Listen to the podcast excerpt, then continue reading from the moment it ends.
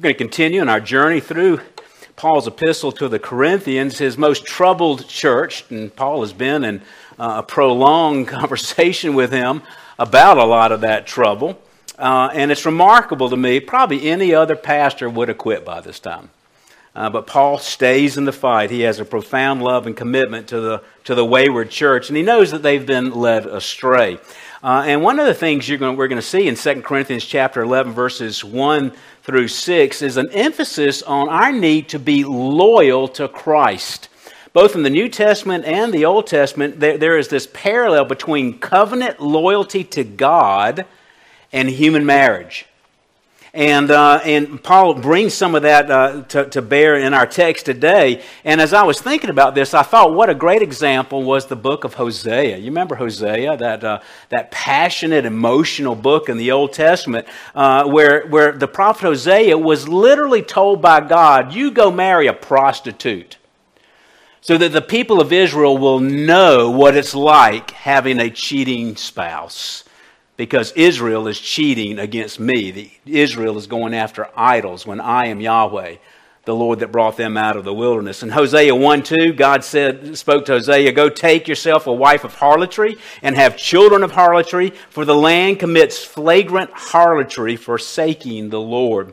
You get this judgment of God, but you ought to get this brokenheartedness a bit too, don't you? Hosea chapter 2, he, uh, uh, Hosea says, uh, God says, uh, and, and, and Hosea is acting out, I will betroth you to me forever. Yes, I will betroth you to me in righteousness and in justice, in loving kindness and in compassion. I will betroth you to me in faithfulness. Then you will know that I am the Lord.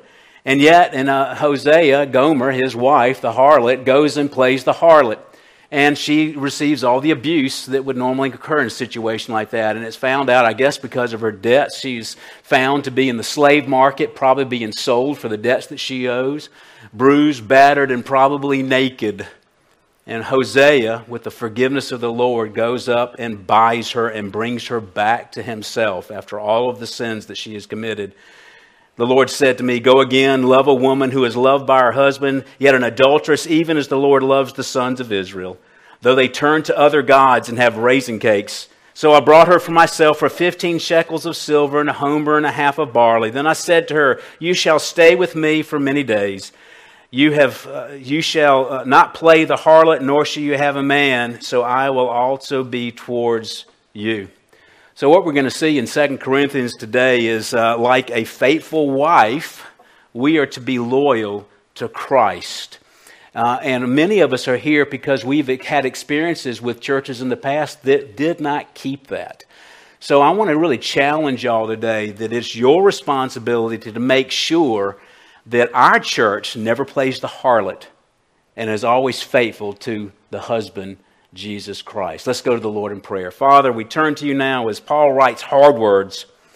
But Lord, we need to hear hard words sometimes. Sometimes we are just so complacent, we're so distracted by the world. We tend to, we tend to uh, put the priority of the church low uh, in terms of our priorities for the week. And we need a good wake up call, Lord. If the Corinthian church could fall, so could this church. But we are tired of seeing compromise in the church of Jesus Christ. And I pray, God, that you would help us to have faith, help us to be a loyal wife uh, to our husband. For one day, we will see you face to face. And we want to be able to look you in the eye and love without hanging our head in shame because of our compromise. Bless us now, we pray, in Christ's name. Amen. So, Paul has just had a hard hitting kind of defense of his apostolic ministry, and he sort of summed up that chapter 10 saying, Let him who boasts boast in the Lord. And Paul really is kind of disgusted with what he has to do. He has to basically boast on his ministry because he is being attacked by usurpers, by false teachers, and he's having to remind the Corinthians of the gospel and how important it is and how he is a true apostle and they are actually indeed false apostles here. And as we go through this passage in uh, 2 Corinthians chapter 11, verses 1 through 6, uh, you're going to see uh, uh, various sections here, and you'll find these sections laid out for you in the home group helps insert. Might be of assistance to you to follow along, but you see here Paul's appeal in verse 1, and then you see four areas of, of focus for Paul's appeal, and, and, each one of these areas begin with the word, the Greek word gar, the, the English word for. Uh, we see here Paul's jealousy in verse 2a, our loyalty to Christ in verse 2b th- uh, to 3, our temptation to betray Christ for another, verse 4, and our need for discernment, verses 5 through 6. But let's first of all read the verse in its entirety. 2 Corinthians chapter 11, verses 1 through 6. God says, Paul writes, I wish that you would bear with me a little foolishness, but indeed you are bearing with me, for I am jealous for you with a godly jealousy. For I betrothed you to one husband, so that to Christ I might present you as a pure virgin. But I am afraid that as the serpent deceived Eve by his craftiness, your minds will be led astray from the simplicity and purity of devotion to Christ. For if one comes and preaches another Jesus whom we have not preached, or you receive a different spirit which we have not you have not received, or a different gospel which you have not accepted, you bear this beautifully. For I consider myself not the least inferior to the most eminent apostles, but even if I am unskilled in speech, yet I am not so in knowledge. In fact, in every way, we have made this evident to you in all things. So we first we see this uh, general appeal here in first one with Paul's appeal here. And he says, "I wish that you would bear with me with a little bit of foolishness here." Uh, uh, and again, he has happened to defend himself, something he would rather not do. Uh, and the and the nature of these false teachers is a little bit of a mystery, but you can read between the lines and tell. But they uh, appear to be sort of this part Christian, part Jewish, part sophist, journeyman philosophers that were consumed with the eloquence of speech and, and, uh, and rhetoric and that sort of thing, as was the practice of the Greeks. And they would go from place to place charging money, and they were so gifted in speaking that everybody would be just mesmerized by their abilities and their skills and their craftiness, and they would be willing to pay them money. Well, they have come into the Corinthian church after Paul left, and they've gone and polluted the gospel. And because they're not real Christians, they've got these, these, these, kind of pieces, parts of doctrine coming in, and, and it's really causing confusion and it's causing, causing factions and that kind of thing. Uh, so Paul is willing to boast uh, because he's having to defend the true gospel. There's a difference between the true gospel and this false gospel that these false prophets are, are, are providing to the Corinthian church. And he says he wishes they would bear with him here. He's, he's got some tough love. Uh, you know, it's hard. We're all a little sensitive. I mean, I guess some of you aren't. But, uh, you know, no one likes rebuke. No one likes being told they're wrong. But I'm telling you, if you can think about the times in your life where you were rebuked and you were told you were wrong, they were probably some of the most sanctifying, maturing times of your life. And you needed to be told that. And really, uh, very often I've found is that very often people who don't rebuke you don't really love you. It's the ones that have a stake in, the, in your relationship, that, that have a commitment to you, that are willing to tell you the truth, even if that truth hurts uh, in particular. So we see here four areas of Paul's focus here, all starting with the word for, which made the outline really easy this time, so I'm grateful for that. But he says here, first of all, there's a Paul's jealousy. And this is a little surprising to us because we see, think of jealousy as something that's bad, right? Uh, but he says, I am jealous for you with a godly jealousy uh, here. Uh, we often associate jealousy with negative connotations, uh, but really, jealousy, if you look up the word jealousy, there's some very powerful positive connotations in there. For instance, one of the, some of the definitions for jealousy are intolerant of rivalry or unfaithfulness, and vigilant in guarding a possession. And that's really what Paul's talking about here. He's got a godly jealousy. He has a jealousy on God's behalf here. Uh, and, and our jealousy often includes envy, bitterness, anger, insecurity, that kind of thing. That's not the quality of a godly jealousy. Godly jealousy is motivated, of course, by love. Human jealousy is almost always a vice. Godly jealousy is always a virtue. In Ezekiel chapter 39, God declares, I will be jealous for my holy name. Well, if God's going to be jealous for his holy name, what should his people be? We also should be jealous, of course, for his holy name. Uh, he is jealous towards his people, he, uh, and, uh, and in a sense, he's got the kind of jealousy towards his people like a father has towards his children. And, and that's what the Apostle Paul is trying to communicate here. Uh, he's basically, the, as the responsible father, he's trying to make sure that his daughter, the church, who he birthed in, the, in Corinth, basically, is not seduced by the wrong kind of man. For you pride and prejudice people. Here's, here, here's, a, here's a bone for you, right? I think about Mr. Bennet, and Mr. Bennet is a likable character, but really kind of a weak father in many, many ways. Uh, and uh, he, if he had been more jealous of his daughter Lydia, he would not have allowed her to go off and elope with Mr. Wickham and create profound scandal throughout the family. That would have been appropriate for him to step in and say, Wickham's not the man. I'm going to protect you. And that was, uh, uh, that's even more important these days. There's a whole lot more seducers these days than there used to be, both for ladies, but also, of course, for the church of Jesus Christ here. So Paul fears the false teachers are, being, are seducing the church, the bride of Christ. And he's jealous for it. This is a challenge for us. Are, are we jealous for God's reputation?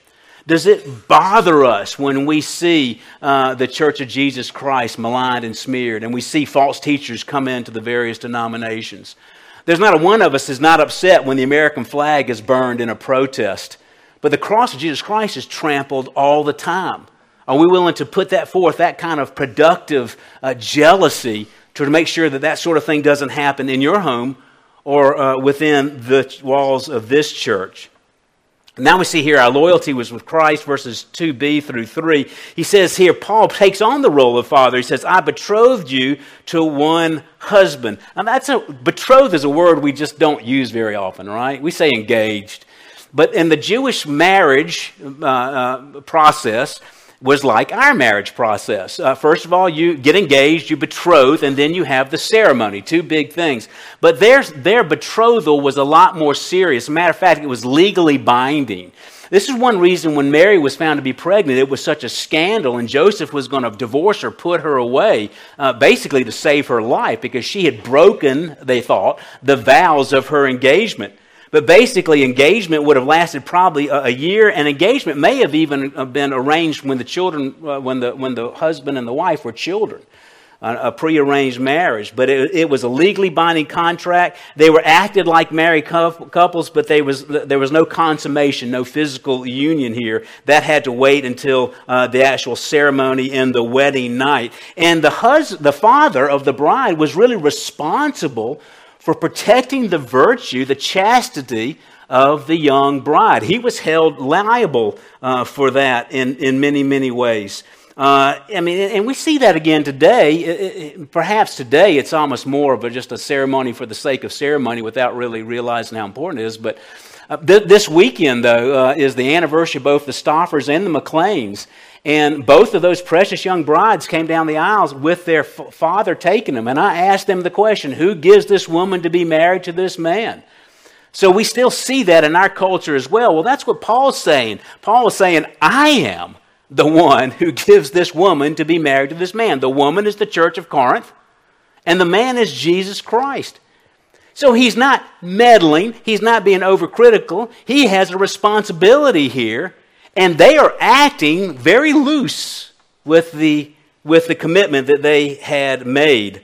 He wants to present them, he says, as a pure virgin. That was his responsibility until the day of ceremony when they would actually have the wedding. But he mentions a concern here. I'm afraid that as the serpent deceived Eve by his craftiness, though they're going to be deceived. Eve's mentioned twice by the Apostle Paul here. Both of them have to do with her gullibility. Both of them have to do with how she was easily deceived. Go back to Genesis chapter. Isn't it amazing how many times everything goes back to Genesis chapter 3? That's one reason why in our Sunday school classes, I'm so glad that we're going through the Old Testament right now. So many things go back to that, right? But in Genesis chapter 3, you know, the, the, the, the, the, devil didn't show up and wrestle Eve and bind Adam. He just, he just made promises he couldn't keep. And those promises were attractive. He deceived her. She was gullible. Now, she was gullible, she was deceived. Uh, Adam was a wimp. He was sitting there right there watching it happen, and instead of being like Paul, protecting the girl in his life, he just let it all happen here. So he's conceived about this decision. And that's what's happening. These Corinthians don't come in with, with well, not guns ablazing, arrows ablazing. They don't come in and threaten the Corinthian church. They just make promises they can't keep. They just adjust doctrine a little bit. They just bring in a lot of the culture, uh, which will be palatable to them anyway. And then all of a sudden, that seems to sort of usurp the message of grace of the gospel. And ever since Satan deceived Eve, his followers, false teachers, have been doing the same. Just deceit after deceit after deceit. And we seem to just love it so. Love it so. How many churches do you know that are 100 years old that are still preaching the gospel? Many of them died during the 1960s. Many of them are dying today. It just takes a few little compromises you know, uh, before you don't even recognize the gospel anymore. So Satan was cunning. He had convinced many of the Christians that Paul was actually the cunning one and he was actually the deceiver. And that's why they were so critical of Paul while he had to uh, defend himself. But one of the things I love about this particular text, because I really think it fits within the kind of worship that we have here at the church and we seek to maintain that you should have, we are called to a simple and pure devotion to Christ. Do you follow that? Simple and pure devotion to Christ. Why do we complicate Christianity so much?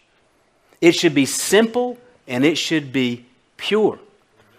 As we go, as we go through the uh, Vesper services and we look at these eight foundations of the faith, one of them that I think Jack Stauffer is uh, scheduled to preach is on the regulative principle of worship. And we embrace the regulative principle of worship here at Christ Reformed Church. And it's not complicated. It basically says we worship God according to what Scripture says God wants to be worshiped, or how God wants to be worshiped. So we have preaching of the Word, reading of the Word, almsgiving, fellowship, prayer, the singing of songs, hymns, spiritual songs, and the sacraments. That, that's it. It's just, it's pure and it's simple. You know, our, our, one of our mottos of the church is we're a black coffee church. What, uh, what, um, we had a t shirt. It's a strong, straight, simple, and leads to a great awakening, you know?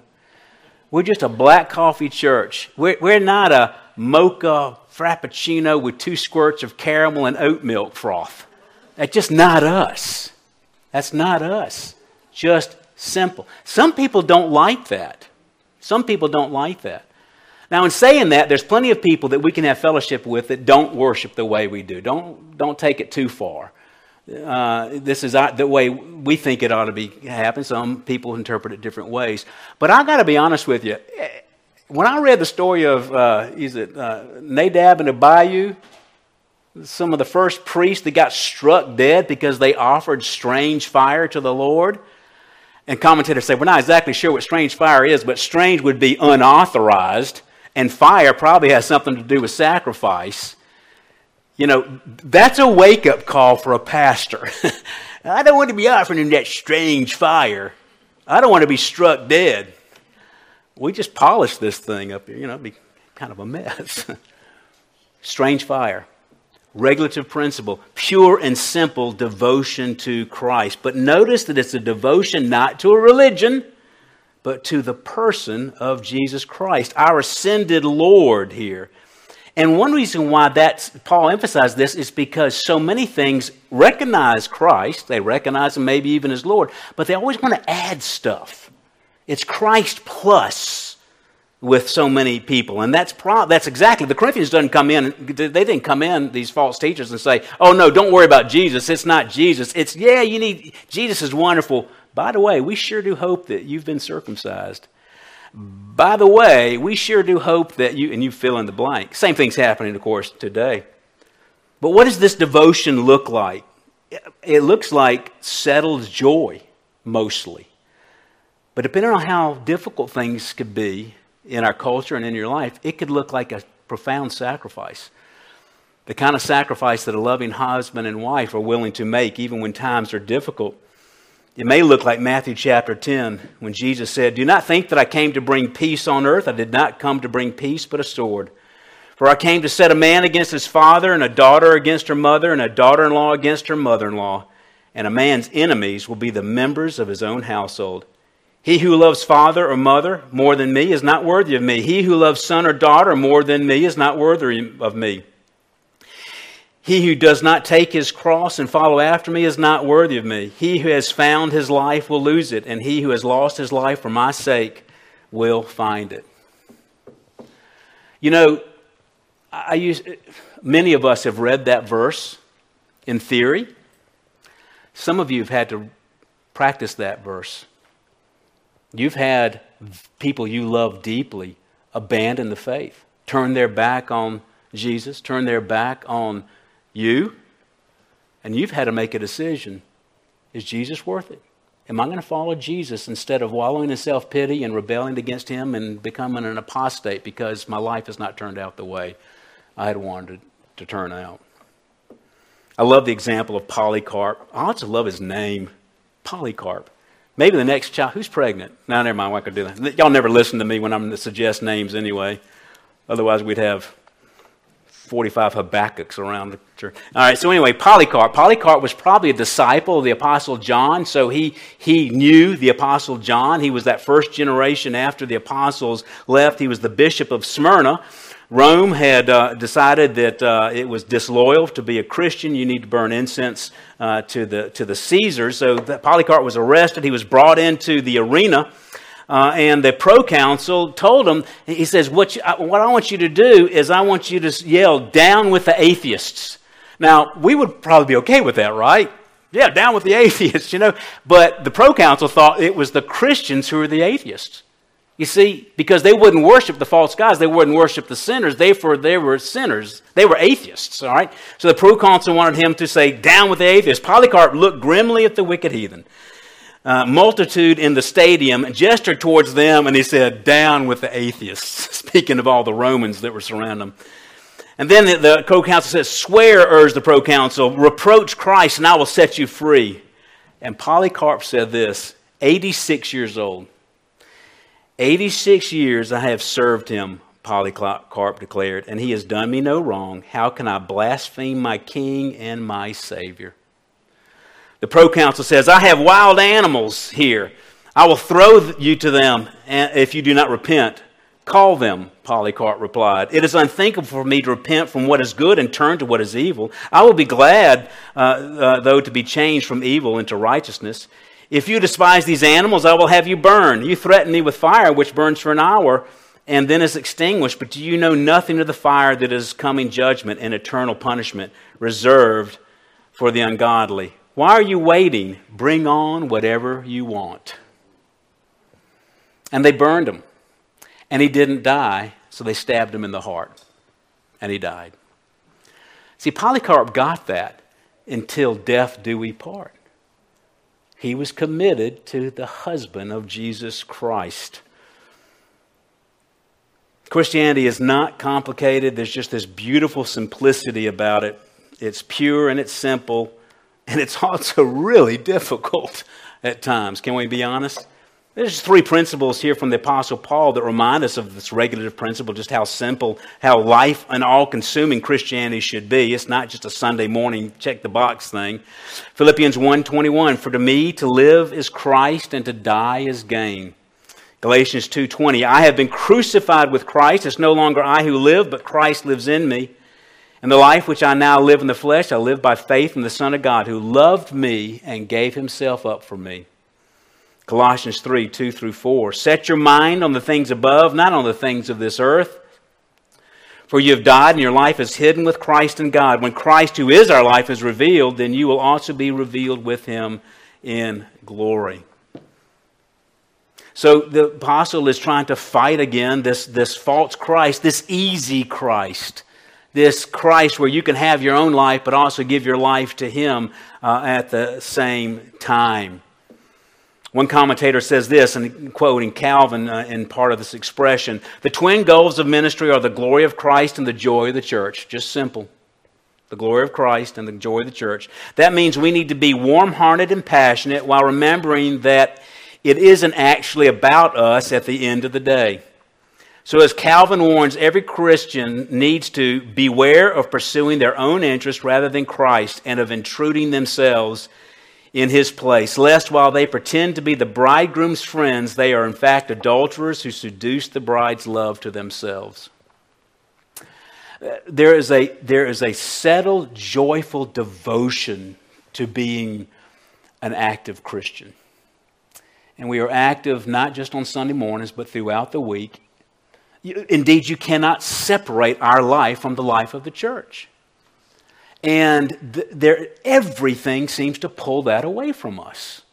And yet, the, the, the, the more commit, committed we are to the things of God, uh, to the worship of God, to the gathering together of the people of God, to prayer, to the sacraments, the more, the more settled, joyful confidence we'll have. That little nagging voice could be the Holy Spirit telling you you need to be crucified with Christ. So you're no, no longer you who live, but Christ that lives in you. But we also have this temptation to betray Christ for another, and you see that here in verse, uh, verse 4. He says here, and, he's, and he's, really, he's really hitting them pretty hard here, and he's being sort of cynical too. For if one comes and preaches another here, uh, basically that, that's probably would be better translated since one comes and preaches another, because this is not a hypothetical situation that, that Paul is dealing with here. But the basic human nature that he's dealing with is that, that, that we, we tend to lower the standard, don't we? Uh, we, find, we find the most important things just a little too difficult. So we're always lowering the standard. We're trying to make it easier. We're trying to few, do fewer reputa- uh, uh, reputa- uh, reputation, not repetition, repetitions, repetitions, thank you. Those pesky vowels, repetitions. He can tell how many times I've worked out, right? I, I think about uh, talking to some of the school teachers there, there's a policy in many school districts that no matter what, you are not allowed to give below a 60, a D minus, to any student. So, student doesn't turn in homework, they fail every ex- test and everything. Basically, all they got to do is show up, breathe, and they will be able to graduate. Now, let me ask you, employers out there, what kind of employee does that turn out?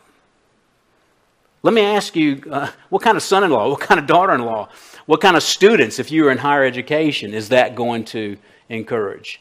No matter what you do, you will pass. So instead of raising the standard and helping the people get up to the standard, we just lower the standard. Now, by the way, I don't really blame the teachers.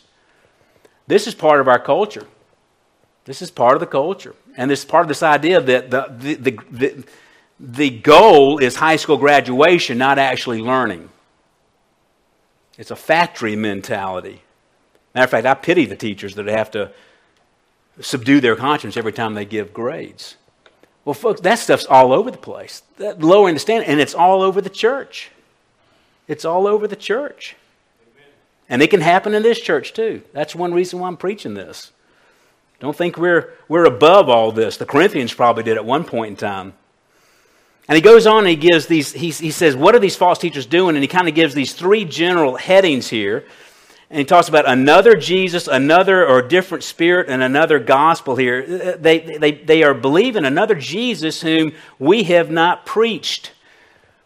If you have been uh, in, in, uh, around long enough, you've seen this, right? The Jesus of the, of the mainline liberal church is Jesus is an example. He's an example it, it gets awkward for us when you start talking about him being God. He's just a great teacher, and you should follow his example. WWJD, what would Jesus do? Okay. The Jesus of the Mormons is, oh, yeah, he's a great guy. You got to read the Bible. You also got to read the Book of Mormon. The Jesus of the Jehovah's Witnesses, eh, great God, certainly not God. The Jesus of the Seventh day Adventists, yep, you got to worship Jesus, but you also need to keep the, the Levitical law code. The Jesus of Catholicism. Yep, got to be saved by grace, but you sure better keep those sacraments, and you better have the last rites, and you better, you better go to Mass. That's not the Jesus of the Bible. We're always adding to Jesus or taking away from Jesus. So it's another Jesus, another different spirit. And, and, you know, this makes us very uncomfortable, but you know the spirit that they're following instead of the spirit, the Holy Spirit? The spirit of the devil, a demonic spirit. You know, some, some Christians just see a devil behind every corner. You're like, devil made you do that. But a lot of us don't see the devil enough. The Apostle Paul in 1 Timothy 4 says this But the Spirit explicitly says that in latter times some shall fall away from the faith, paying attention to deceitful spirits and the doctrines of demons. Deceitful spirits and the doctrines of demons. It's another spirit. And then, of course, another gospel, and it's almost always a grace plus gospel. They don't completely dispense with grace, but they're always wanting to add uh, something to it. They're just deceived, they're corrupt. You know, uh, having a child in Ukraine, I, I, tend to read the headlines coming out of Ukraine here, and uh, one of them caught my attention recently. Uh, y'all know what re- reactive armor is? Of course you do. Anyway, but let me explain just in case. Uh, a lot of the older tanks will put reactive armor on the outside of the tank, so when a missile comes through, the, the armor, there's actually a satchel charge there that will blow up that will take some of the power away from the rocket, allowing the tank crew to survive, okay? And uh, one of the things is the Ukrainians, as the Russian tanks have proven to be so, so bad, one of it is just simply because of the corruption of the government system in Ukraine. And as the Ukrainians were finding some of these tanks that were blown up by their missiles, they pulled off some of this reactive armor that was all over the tanks. They found egg cartons inside of them. Some little corrupt bureaucrat pocketed the money for the real armor and put egg cartons on the outside of their tank. How is an egg carton going to protect you from a missile? As they, as they uh, captured Russian soldiers with body armor, they found that a lot of the body armor plates were actually cardboard. Some corrupt, false official made a bunch of money by replacing the real body armor with cardboard. And people died.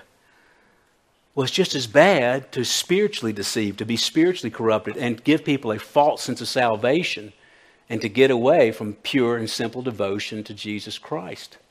The rest of that story is the, uh, the defense minister of Ukraine wrote a letter to the defense minister of Russia and thanked them for being such a bad army, which I thought showed some chutzpah on their part.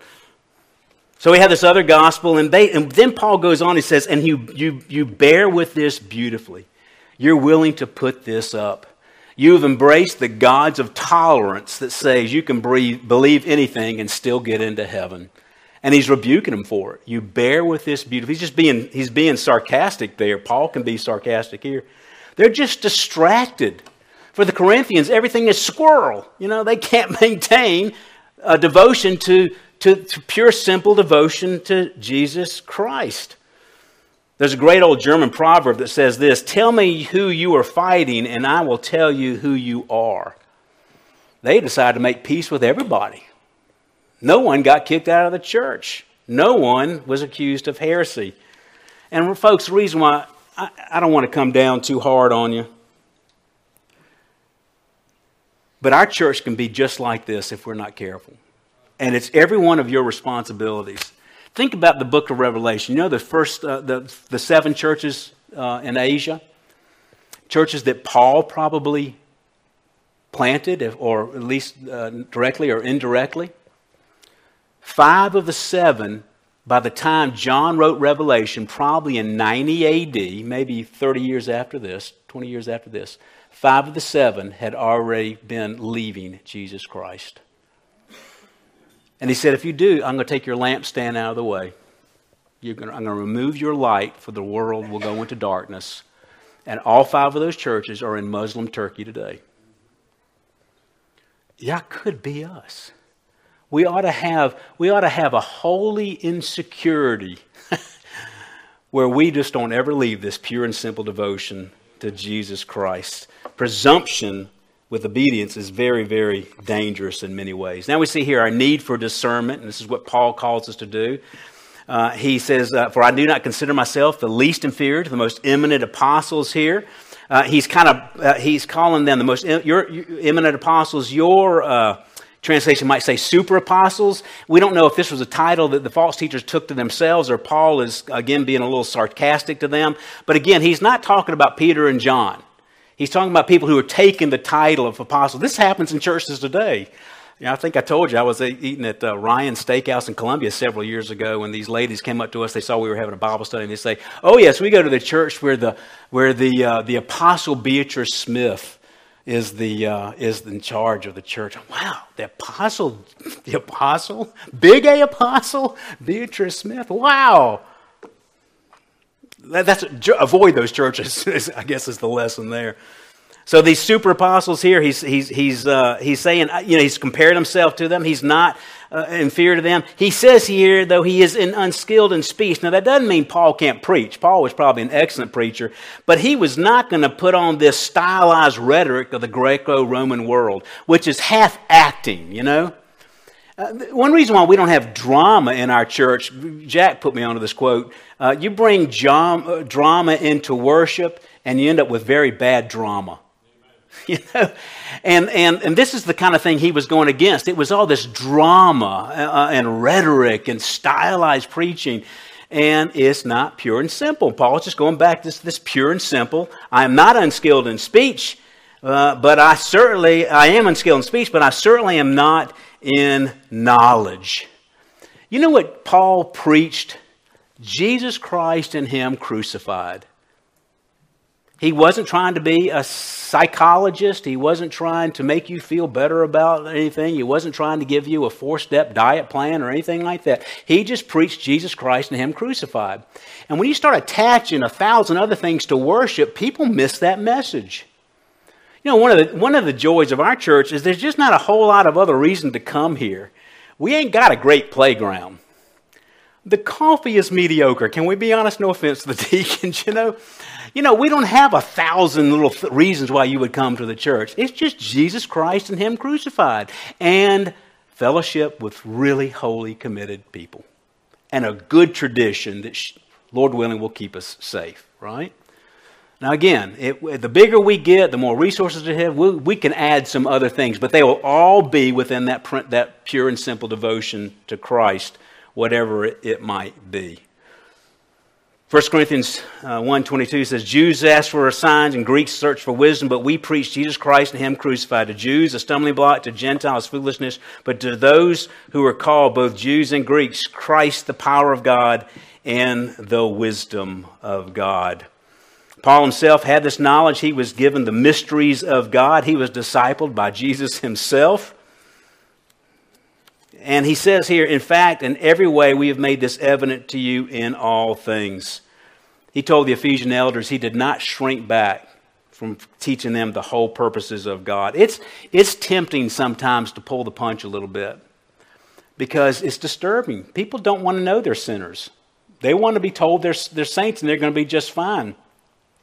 But you have a responsibility to tell them the truth whether they like it or not. Now, don't be a jerk about it. That's part of what we're dealing with. There's been a lot of Christian jerks in the past, right? none here. But we, all need to be gentle as doves, and we all need to be true to service. We all need to season our words with salt and speak the truth in love. But we do need to speak the truth. We need to speak the truth. Telling somebody they're going to heaven when they're not, you will be held accountable for that lie.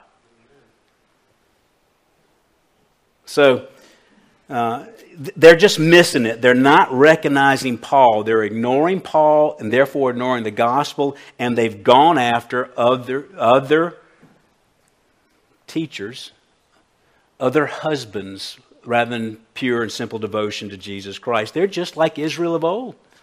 They just keep going after the others here. They don't realize the good thing that they have. Can you imagine if the Apostle Paul founded this church?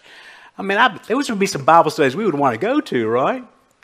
There's a great illustration here about some uh, a group of hikers that were down in the foothills of the Himalayas, and there was an old man walking by there, and they stopped him and asked him to take a picture of their group. So they all, the old man said, certainly, got the camera. They're all sitting there, you know, doing, I don't know what you, what's the, this, right? You doing the pictures, young people? Am I got, I got it wrong, right? That's a, that's a, that's a gang sign. I just joined a gang, didn't I? All right anyway, they're waving or whatever, you know, doing this, you know. They realized sometime later the old man that took the picture was Sir Edmund Hillary, the first European to hike Mount Everest. But they were so into their own little moment, they ignored the most famous person to ever be on those Himalayan mountains. The same things happened to the Corinthian church. They got the Apostle Paul, but he's not as pretty and he's not as articulate as these false apostles. So they're going to follow after them. You know, we looked at Hosea. Eventually, God gave up on Hosea. One of the most terrifying verses in all of Scripture is Hosea chapter 4, verse 14. Ephraim, which is another, the major tribe of Israel or Israel, Ephraim is joined to idols. Let him alone. There might be a time where Jesus just stops chasing after his bride. Now, if you really are his bride, you will be saved. You will be part of the marriage feast. But the church in general could be in a lot of trouble if they keep following after the idols. So we look about this marriage, we look about this commitment. Is it worth it? Is it worth it to, to do the things you need to do to stay in the fight with Jesus Christ? Well, let me give you a little bit of a vision about what's going to happen one day. And this, this is history yet not fulfilled yet. Revelation chapter 19. Then I heard something like the voice of a great multitude, and like the sound of many waters, and like the sound of mighty peals of thunder, saying, Hallelujah! For the Lord our God, the Almighty, reigns. Let us rejoice and be glad and give glory to him. For the marriage of the Lamb has come, and his bride has made herself ready. And it was given her to clothe herself in fine linen, bright and clean, for the fine linen is the righteous acts of the saints. And then he said to me, Write, blessed are those who are invited to the marriage supper of the Lamb. And he said to me, These are true words of God. It's worth it. Covenant faithfulness, loyalty to Christ is worth it. Whatever you have to give up to make sure that you're loyal to that husband of Christ, it's worth it. Because what I just read will happen, and you're going to be part of that great day. Father, please bless us with a, a joyful sobriety that it takes to be able to live uh, in such a fallen age. Help us to rise above the passions and the distractions of our culture and of our own selves. And let us know the joy of being devoted to our husband, Jesus Christ. We pray in Christ's name. Amen.